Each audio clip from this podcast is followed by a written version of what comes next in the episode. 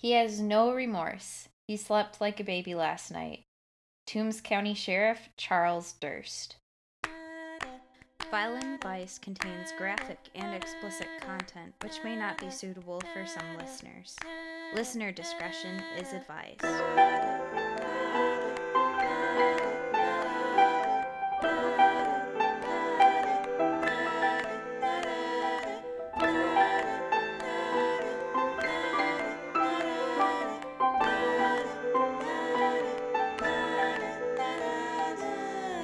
Guys, and welcome to Violent Vice. My name is Audie Griffith.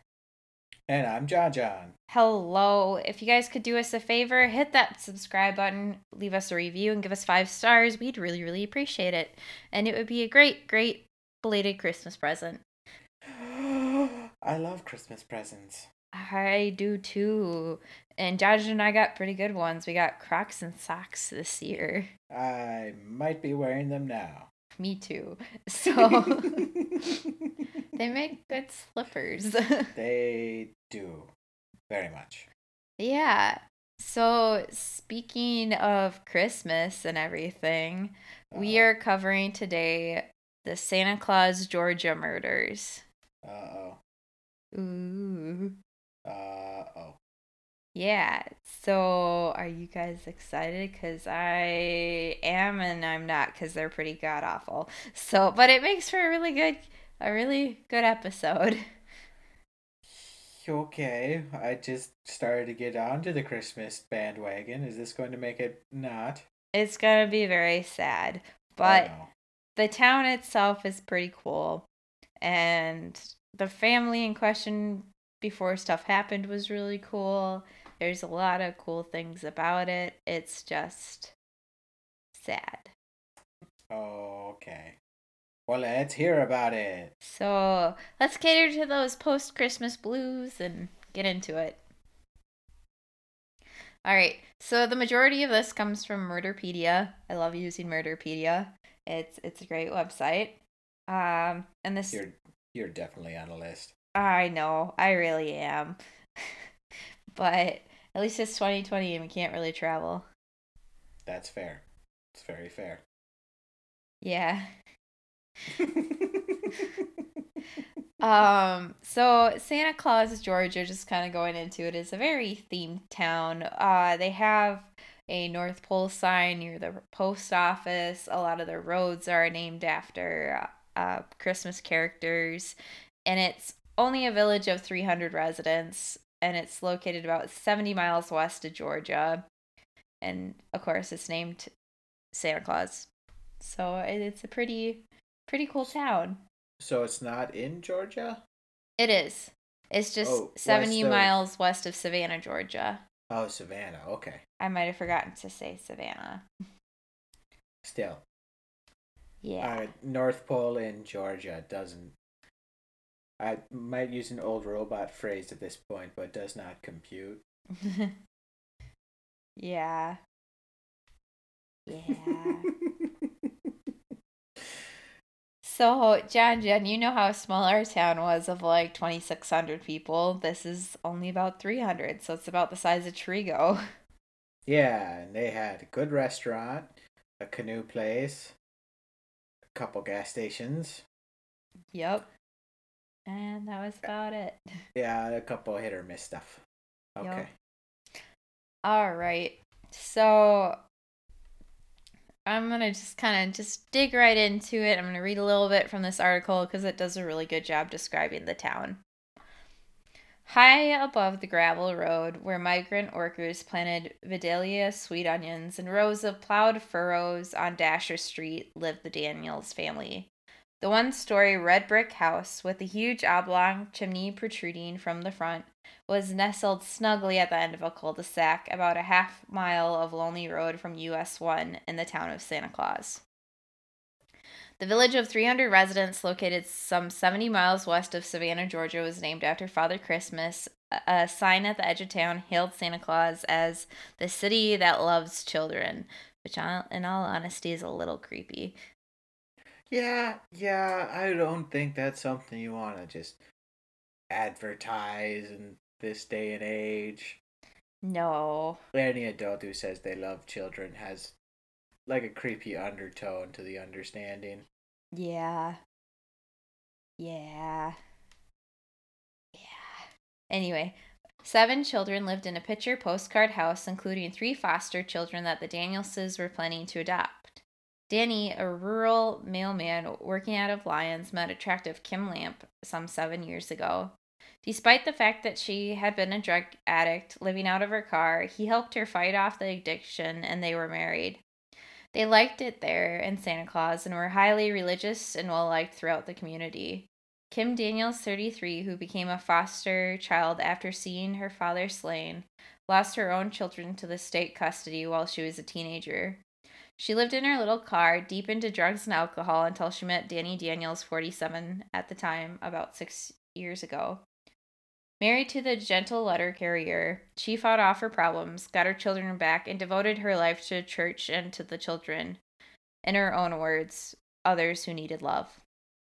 So she kind of just turned her life around, was very religious, like, you know, fostering several kids, adopted a couple, like, we're really just there to, like, fix issues she had as a kid and make sure others didn't suffer the same. So just a really good couple. Sort of like paying it forward after she got paid for it herself. Yeah, very, very much so. Mm, sounds nice. Yeah. So on Wednesday, she and Danny celebrated their fifth wedding anniversary in a comfortable brick house at the foot of Dasher Road, there with their seven children. Danny's adopted daughter, Jessica, 16, Kim's three children, Amber, 12, and eight year old twins, Brooke and Bryant, and then three foster children, Amanda, 9, Corey, 4, and Gabriel, 10 months. So a lot of children there. Sounds like a packed house. Yeah, I'm gonna just say their names one more time just so you know who's who. Jessica is 16, Amber is 12, eight year old twins, Brooke and Bryant, and then three foster children, Amanda, 9, Corey, 4, and Gabriel, 10 months. Hmm. So preteen energy going on there. Yeah, very packed household. I mean, really ranging in ages. Oh yeah. Their house was wedged between two catfish ponds and backdrop by tall pine trees and tangling grapevines. Neighbors would regularly come to fish and pick grapes there as well. But these things helped quell the reverberating booms of the shotgun blast from neighbors on Rudolph Way, Dancer Street, and as far away as Sleigh Street. It happened after midnight on Thursday, December 3rd of 1997. Around 4 o'clock in the morning, a farmer and his wife were awakened when their dog wouldn't stop barking. They looked out their window and saw three children walking down the road in their nightgowns. They called police, who arrived within minutes at their Carter Pond House Road. The three tykes, ages 8 to 10, were shivering and abandoned on the side of rural Bacon County Road, some 45 miles from their home on Dasher Street, and they were all in shock but coherent. They said that they had been taken from their Santa Claus home earlier that morning. The oldest girl had been raped and sodomized. So, really, really rough. The frightened children told police where they lived, and two deputies were dispatched to the ranch style house, arriving shortly before dawn. The morning stillness was made even more eerie by the uh, incessant insect sounds and by the occasional car passing on Highway 1, making the deputies feel even more uneasy when they called into the house and no one answered. The door was ajar, and yet no creature was stirring in or around the house. It was pitch black inside. After several fruitless attempts to arouse somebody, the deputies thought they had better go inside and investigate. They switched on the lights, using their flashlights so not to disturb the scene and uh, to not disturb any fingerprints. They cautiously went from room to room, guns at the ready. When they reached the master bedrooms, the deputies reeled back in horror at the atrocity that lay before them. 43 year old Danny Daniels lay sprawled beside his 33 year old wife. They were drenched in blood. The heavy caliber murder weapon had done its work with a shattering effect. Down the hall, officers found Jessica Daniels, a 16 year old adopted daughter of Danny from a previous marriage. In life, she was quite beautiful, but in death, her appearance was pretty grotesque. Still in her nightgown, she was stretched out extensively blood on a blood-stained carpet, an apparent shot at close range. In the electric atmosphere of the adjoining room, the policeman found poor eight-year-old Bryant, a natural son of Daniel from a previous marriage. He had been sleeping with his teddy bear in his bedroom when someone shot his face. After gaining their composure, deputies carefully checked the victims for the faintest signs of life. They found none, and making sure that the perpetrator was not on premises, the deputies searched the house to make sure there were no more bodies. But there were. Huddled in a closet, trembling like abandoned puppies, they found Corey, age four, Gabe, 10 months, both of their foster children. Taking the children with them, the deputies cautiously retraced their steps outside the house, not wishing to disturb any of the crime scene evidence. The police were extremely shocked about what had happened in their normally peaceful Santa Claus town. Nothing of this magnitude had ever occurred before, but because all the pandemonium and hysteria that would follow, authorities knew it would be a while before they could unsort this melee. It was a wild, chaotic night for police who discovered that the killer gained entrance through an open window in the rear of the house. After killing casually in a way that would defy comprehension, he left without taking any of the Daniels' worldly possessions with him, nor had he had the tidy house been ransacked. During Saturday morning, police learned from the surviving children that they were awakened by bursts of fire before being taken as hostages. He drove them out into the boonies where he raped the oldest girl, then drove them 45 miles away and turned them loose on Bacon County Road. The children described their kidnappers' car as a black van with tinted windows. All points bulletin flashed across the airlines with the precaution that the suspect was to be considered armed and dangerous. As the investigators would soon learn, the marriage seemed placid and ordinary enough, and the Daniels were socially popular. Nothing much happened in their lives until the intruder crept in their house and murdered them for no apparent reason. Toombs County Sheriff Charles Durst was located and notified of the carnage at the Daniels house. In a switch of a hurry, he commanded the area sealed off from all unauthorized personnel and recognized this as an official crime scene. Homicide officers arrived abruptly, accompanied by a medical examiner, a crime scene technician, and a deputy district attorney.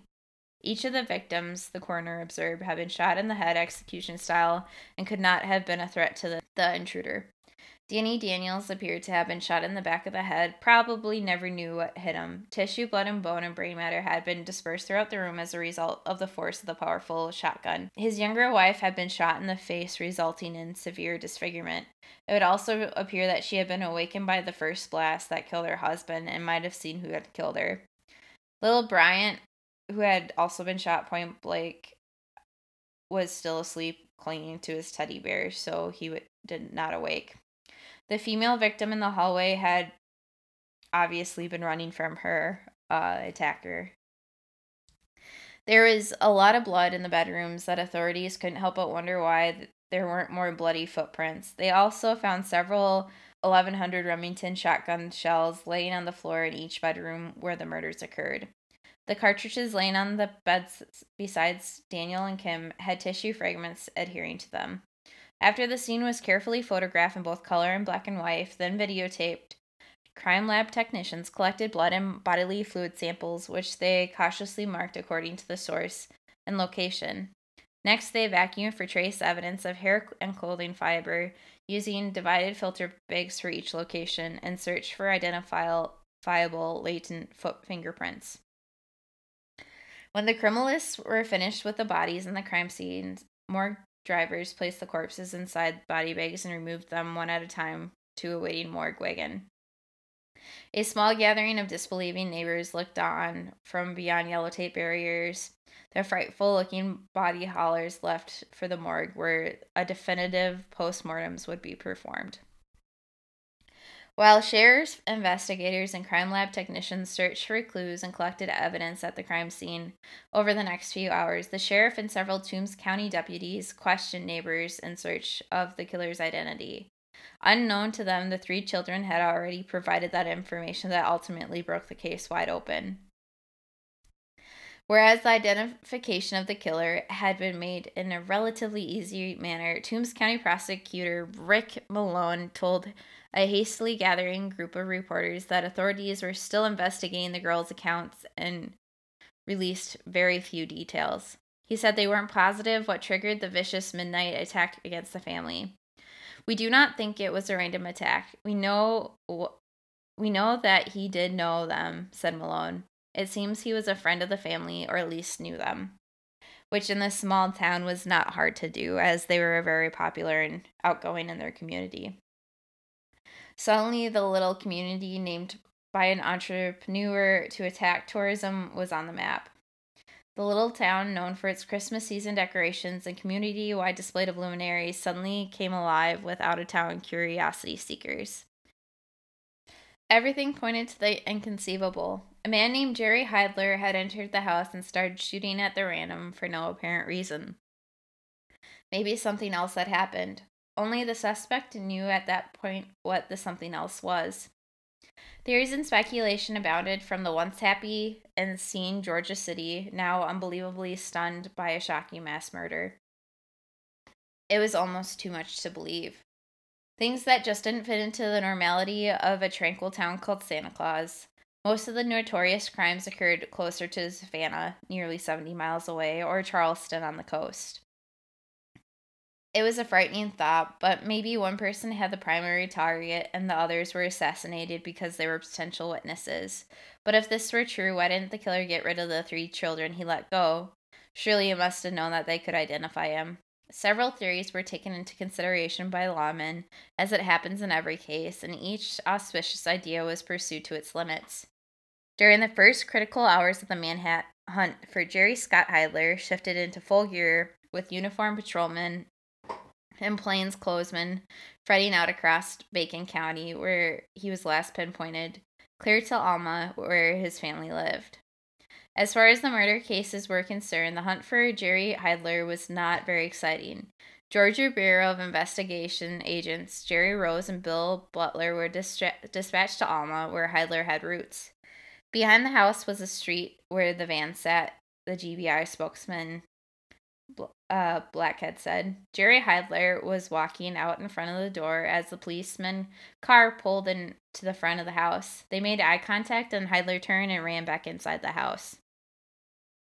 Agent Rose and Butler radioed for backup, then they ran to the back of the house to prevent a possible escape. At that point, Jerry Heidler's brother came out and told officers he was the one that went into the house. Bacon County Sheriff detectives answering the backup call arrived and initiated a search of the house. They found Heidler huddled in the crawl space beneath the home. When Heidler refused to come out, two officers with drawn grun- guns crawled and dragged him out. Like, literally dragged the guy out. Like, he just refused to go.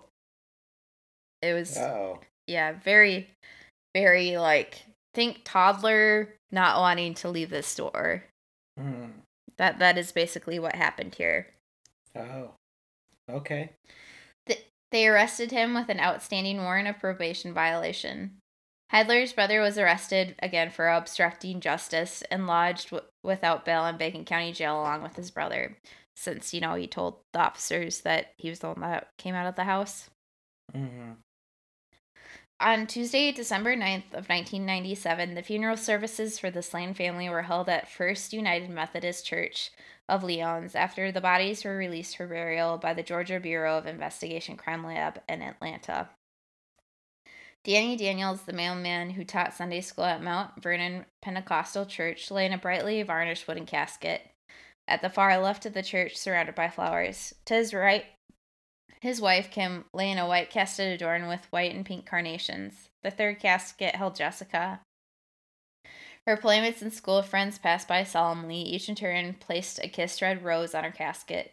The teeniest casket at the far end held the body of Bryant. From pulpit, the Reverend Ray Wood, who was the Daniels pastor at Mount Vernon, described Bryant as an energetic child whose aim in life was to drive the church bus. So he wanted to be a bus driver. Hmm. This is. You're right. This is making me sad. I'm really sorry, guys. But um the family invited Heidler into the church, and he had lived with them in their home briefly in the past few months. Wood told the massive congregation that filed into the church to say goodbye to the slaughtered family.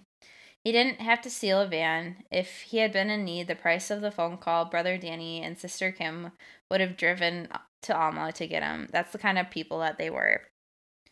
So if I didn't make this clear, Heidler stole that the family van.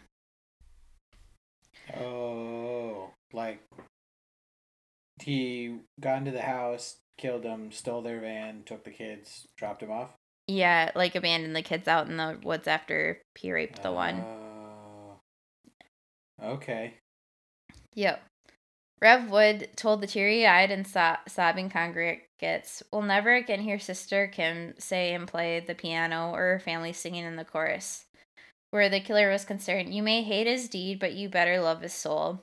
They were scattered shouts of amen from the congregation. So, like, you know, hate what he did, but, you know, try to forgive him, I guess. But, like, it was scattered, so there were some that agreed and some that didn't. Yep. Mm. The five children curiously left behind by the killer were in the front pews, protected from the media by police and bodyguards. Twenty pallbearers took up the remaining seats behind him. Homicide detectives continued to probe the background of the lives of the killer and his victims, trying to determine if some personal motive existed. One streak broke through in the dark clouds surrounding the case.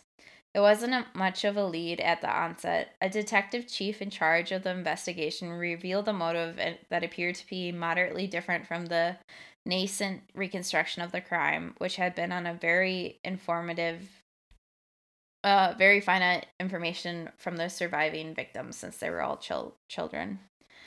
Now, a relative leaked to detectives that Jessica had broke up a, broke off a brief romantic affair she was having with Heidler, and that may have triggered the nightmare. Although many in Santa Claus didn't believe the growing speculation and increasing wildness of the rumors, it would explain everything. It wouldn't be the first time a spurned lover vented his anger on the entire family. They had a boyfriend girlfriend affair, said Sheriff Durst. He refused to elaborate any further. Many of the mourners had come to directly to the church from Heidler's first court appearance before Toombs County Magistrate Ezra Aaron, who asked the snugly handcuffed suspect if he was understood the charges of multiple murders, kidnapping, and burglary. In all the horror-struck courtroom, Heidler kept his eye down, eyes downcast, and he, as he answered in sullen, dull monotone, "Yes, sir. No, sirs." When Heidler said he didn't understand what could happen to him, the judge, without lifting his face from the papers before him, said you could be executed. A statement recalled by the GBI agents who interrogated Heidler was a chilling one. Without flinching one iota, Heidler told them, I killed them all. One agent, Lee Sweat, said Heidler was not especially emotional about his confession, nor did he show any signs of remorse. He was quiet, Sweet said. He was responsive from the very beginning. He told me that he killed the Daniels family. While Heidler's attorneys were feverishly trying to get his confession thrown out of the evidence, developing information had gleaned from the surviving children who sat in their nightgowns untangling the web of mystery for the Bacon County sheriffs. Otherwise, the whole horrible story might have been lost in the darkness of history. The children said that they were awakened by ear splitting gunshots. The man who had dated their sister, Jessica, entered the bedroom and took them with them in a van, saying a burglar broke in and your parents told me to get you out. So the children followed. He took them far away from home and they were crying. He put them on a desert, desert, uh, deserted, dark road and they were frightened. The girls did not know at the time the extreme grossness of the case. They had no idea a portion of their lives was gone forever. Heidler's stories as it related to the GBI agents was that he used a step ladder in the garden to hoist himself into the bathroom window, entered the Daniels home. He shot Bryant first, unloaded the shotgun, then Jessica as she ran towards him, apparently while running to alert her parents. He then shot Kim and Danny in quick succession. Special Agent Dean McNiss said that it seemed like a dream to Heidler when he wanted and he wanted him and Agent Sweat to get into his dream with him. So he was kind of out of it, I guess, when he was retelling it, is what I got from that. So sort of like in like a weird rage where everything was real but not real. Yeah. Oh. Heidler's accounts of December 3rd and 4th were that he attended the funeral of a stillborn baby he had fathered. That night, he walked to the home of a friend where they played pool and watched men playing dominoes. He had two beers and then walked to his mother's home where he was staying without paying. When people in the home began talking about the stillborn baby, Heidler said he ran out of the house, swiped a friend's van, and then drove US drove the US 1 to Santa Claus. After entering the Daniels home, he took a semi automatic shotgun from a gun cabinet in Kim and Danny's bedroom, then went looking for Jessica, whom he wanted to kill because she jilted him. He remembered continuously pulling the trigger. He even recalled having to reload and how the kick of the shotgun hurt his shoulder with a clamorous thwack of a blast that even hurt his ears. He said he shot Bryant in a trance like dream and was awakened out of it when Jessica called out his name. After the shootings, he ushered the three kids out of the house into the stolen van.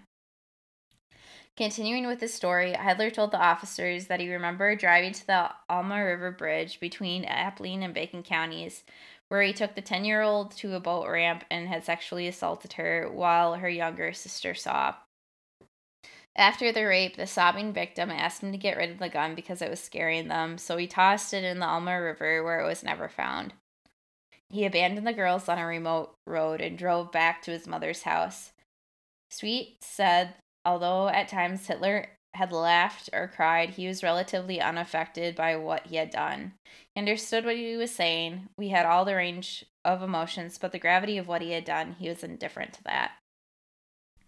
For the most inept, cruelest massacre that ever happened in Toombs County history, Death penalty specialist Mike Garrett, the most brilliant and sought after attorney in Augusta, and public defender Kathy Palmer of Swainsboro were brought in for the trial. Plan of operation would be for the defense attorneys to file a notice of intent to present evidence of mental health issues. After talking with Heidler, Garrett told reporters he's physically sick and mentally disturbed. The defense immediately filed for a change of venue. Garrett and Heidler's would be tried far away from the graveyard and blood spattered house where people still saw, thought Santa Claus was a symbol of good fellowship and gift sharing. District Attorney Malone agreed that the gruesome trial should be held somewhere else. He said too many times Georgia's Supreme Court overturned death penalty cases from rural counties where cases were grossly overpublicized. Meanwhile, on Tuesday, July 6, 1999, while awaiting tri- trial, Heidler escaped with tracking dogs and helicopters on his heels. News flashes across Georgia said anyone who crossed paths with the 20 year old escaped convict were in extreme danger. Jailers searching his cell found 75 homemade weapons that he made from unscrewing wire cages and smoke and fire alarms in his cell. They said he would routinely threaten to kill jailers and other inmates who preferred to give him a wide berth. However, in his escape, he didn't get very far. He was quickly captured and returned for trial. The trial opened before a jury of seven men and five women on August 30th, 1999, in Judge Walter McMillan Walton's County Courthouse. Prosecutor Malone said he would seek the death penalty, and Heidler's defense team chose to seek pity from the jurors by using mental illness defense. In his opening statement, Prosecutor Malone painted a bizarre picture of the suspect. He said he was arrested in May for breaking into Taylor's Treasures and stealing porcelain dolls, Nintendo games, and knives. A young mother testified that she had hired Heidler to babysit her three children in exchange for a room in her home. She said he was good with her children and she couldn't have managed without his help. She described him as a quiet person, a regular couch potato who seldom went anywhere and worked on her car. As for his mental level, she said he was like a teenager in a 20 year old body. I've seen him go out looking for jobs and no one would hire him. I can't believe this is happening. A neighbor who lived next to the Heidlers on 12th Street in Alma said that the family had lived there for two months. They moved from a government housing project on Mill Street and had no money. In the days that followed, jurors heard from one side or the other about Heidler's tough life or his refusal to accept authority. Born June 9, 1997, he became a high school dropout in the 10th grade. He never worked because soil rhymes with toil. He never owned a car. He never lived in a place that he called call his own, and any money he ever had, had was mooched from somebody else. Despite his unseeming lifestyle, he was never arrested for violent crimes. Aside from burglarizing Taylor treasures, he stole a Kawasaki four wheeler from a garage in South Church Street and was currently facing felony accounts in Alma. He was newly on probation in both Toombs and Bacon counties for driving while intoxicated. That was the extent of his criminal record. Several of the Daniels neighbors testified about gathering in their yards and watched police cars, media vans, and dishes with dishes on top, and more strange cars than they had ever seen driving up Dasher Street towards the crime scene. They spoke of the good times they had fishing in the Daniels pond and picking grapes from their vineyard. They were God fearing people, one neighbor told the court. They were a storybook family. They took children nobody else wanted and gave them a decent home. County Sheriff Durst testified in his talks with Heidler his only explanation is that he doesn't know why he did it. He said a dive team that searched the 29 foot deep Altamaha River failed to find the murder weapon that Heidler had tossed off the bridge from Highway 1.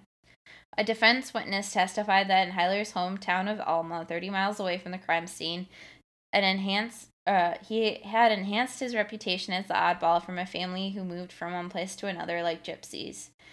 He said Heidler had spent time in foster care homes, but eventually had to be placed in a special treatment state like school because of his emotional problems. Garrett, however, was unable to sway the jury, who, after wrestling with indecision for all of 20 minutes, found the mass murderer guilty on Friday, September 3rd of 1999. The penalty phase took less than two hours, and this time they invoked the death penalty. Sickly, scrawny, Heidler sniffed and wiped his nose on his shirt as the four death sentences were pronounced. Judge Walter McMillan handed him an additional two life sentences plus 110 years on three counts of kidnapping the three Daniels children and three counts of sodomy and child molestation and one of burglary. Burglary. The remaining Daniels children have been placed with relatives. Using mythology almost routine in a case of murder, the Toombs County Sheriff's Department and the GBI had been able to get to the bottom of the matter, thus ensuring that justice had been done. So, good news is, I mean, court won. He's still sitting in jail for the uh, death penalty. He is not getting out anytime soon. Um, and like they know he did it. And besides terrorizing the one girl, he, I mean, the other children are still alive. They're with family. They're not in the foster uh, care system. So at least there's that. Now, he tried to appeal a lot of the issues from juror selection to saying that the rape wasn't uh, rape to saying everything. So this guy is just a complete scumbag. And, anyways, all of his appeals had failed in the court system and the courts basically told him to eat dirt and pound sand. So he is just awaiting his death penalty now. Is there like a, a date already set, or is it more just like a place in line? I believe just a place in line. Okay. I'm not quite sure how the death penalty system works. Like, I'm not necessarily for the death penalty, but this guy pretty much deserves it, in my opinion. Mm, very much. However, uh, all those kids that were there are definitely adults now. Yep. So, I don't know. I hope I I know that they were probably really messed up, but I really hope that they are doing okay. Yeah. Though, I don't know. The and, phrase violence begets violence comes to mind, and I'm concerned about that. I know. But and at least they were placed with other family members and not put back into the system. Like, that's the only saving grace that I found, I guess. Yeah. Still, though. Yeah. Uh, but yeah, no, just like reading through what he all tried to appeal, like with the juror selection, with his actual charges and everything. Like I'm just like the gall of this guy. I I'm just astounded by. I'm not gonna go into it just because the terms and the actual readings get a little lengthy, but Yeah, but like that assessment of like a teenager in an adult's body seems Pretty accurate. I'd say yeah. Oh, uh, the one thing though that he did contest that sometimes does like go one way or another is um during the trial they showed the videotape of the crime scene and he said that was inflammatory and everything, but the judge told him like no, it's the crime scene. They're showing evidence like it's Hmm. fine and like you did this to them like they didn't change or edit the scene in any way, so that was Hmm. like the only like decent argument he had basically in any of his appeals. So like showing him what he did was a way to get a response out of him by the they were it the showing evidence so like they were showing the videotape yeah uh, uh, of the crime scene and he just said that was inflammatory like because like officers as they're going through they explain like who's lying here what had happened that whole Oh. thing so like that that sometimes does get thrown out but it was part of the evidence so they just said told him to eat dirt why would that get thrown out?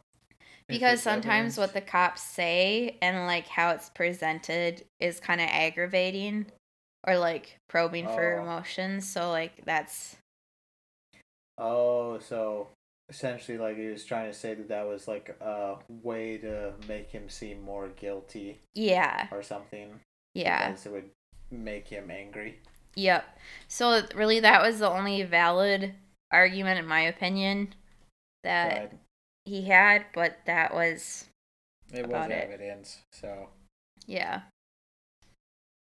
hmm. But yeah, no. Talking about the rape and sodomy of the child, and that was consensual, or like him trying to like get that No. lessened. Not like that it was consensual, but Yeah. that there's no. I mean, she's a child. Yeah, that's mm, just so much no. so much. So, well, everyone, that was Santa Claus Georgia, and while it's kind of festive themed, it was really not that happy of a story, but No. that murder one, yeah, What time of year did that take place? Christmas time, December 4th. Yeah, Oh, well, Yeah. kind of hoping it wasn't, but okay. Yeah, no, so like everything was all like decked out in Christmas stuff too, and I mean, it's Santa Claus, Georgia. Of course it's. Santa Claus is a dangerous old town. Yeah. Uh, But that was the first mass murder that happened there, and then there was another one that happened a couple years later. So they were not really on a good track. wow, Yeah. that is not good. No. Ooh. Yeah. Okay. Well, I mean, that's all I really have on that. Um, he's still, you know, in the Georgia State Prison awaiting his uh death penalty to be carried Mhm. out, but yeah, I hope that the kids are okay and um I'm going to be covering some a little bit more true topics the next couple of cases, so Yeah. Yeah. Okay. Should I take us out then? yeah. Alrighty.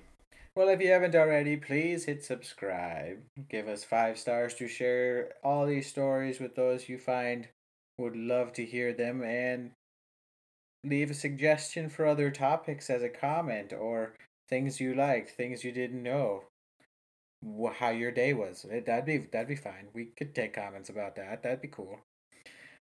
And if you'd like to email us directly, you can do so at violentvice at gmail.com and you can do a one time donation on PayPal with the same address as that. If you want to follow us on social medias, you can do so on Facebook and Instagram at Violent Vice Podcast. Leave a like, all those fun things. I don't know much about Instagram, but it should be pretty cool with that. Or if you just want to give us a quick tweet, you can do so at Violent Vice. Or support us on Patreon at patreon.com slash violent vice. There's no ampersands in any of these. All of it's straight spelled out because we're bumpkins and ampersands are a weird thing to try to write. No ampersands here. I'll put it on a t-shirt. Oh, I love it. But that's all we have, I guess. Oh. Well, we hope you guys had a happy holiday and a Merry Christmas or whatever kind of holiday you celebrate, and we'll see you guys next week. Merry Christmas, happy holidays. We Happy New to Year, from you too. again. Oh, yes. That's coming up. Yay, 2021. Yay! Hooray.